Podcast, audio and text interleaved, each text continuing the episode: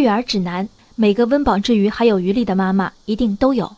我有两本指南，婴儿身体大小事，我最信任美国儿科学会育儿百科；而孩子的养成之道，我总反复观摩台湾女作者朱天心的育儿记录《学飞的萌萌》。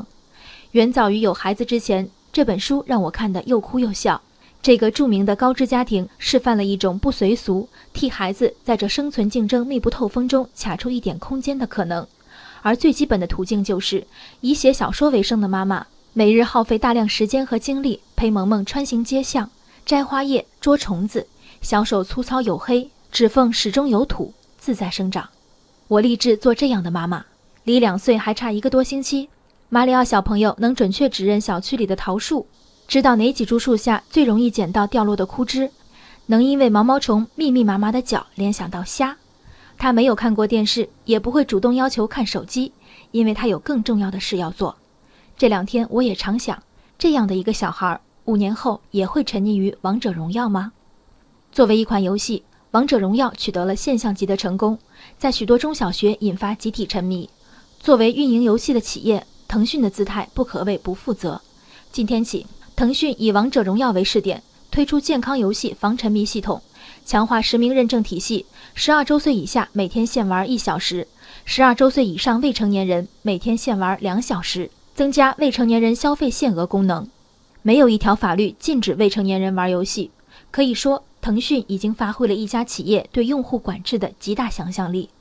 但这样够了吗？如果我是网瘾少年。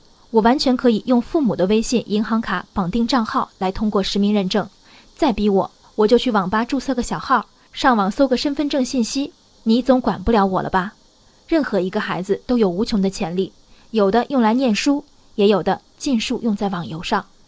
企业的严格约束与其逐利冲动是矛盾的。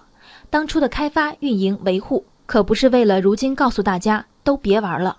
眼下断臂之举是出于社会责任也好。迫于舆论压力也罢，说到底，腾讯是网络公司，不是家政公司。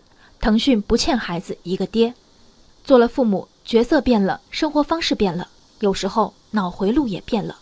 路上常见有孩子和父母沿途尖叫打杀，原因无非是孩子想推车、想拎包、想打伞，大人死活不同意。而小小马里奥端正打伞，抬头挺胸躲着水坑走在路上的场面，常引人羡慕和围观。孩子要做。除了不让他做，还可以教他做。孩子硬要做错事儿，干脆随他去吃苦头，五分钟后再安慰他就是。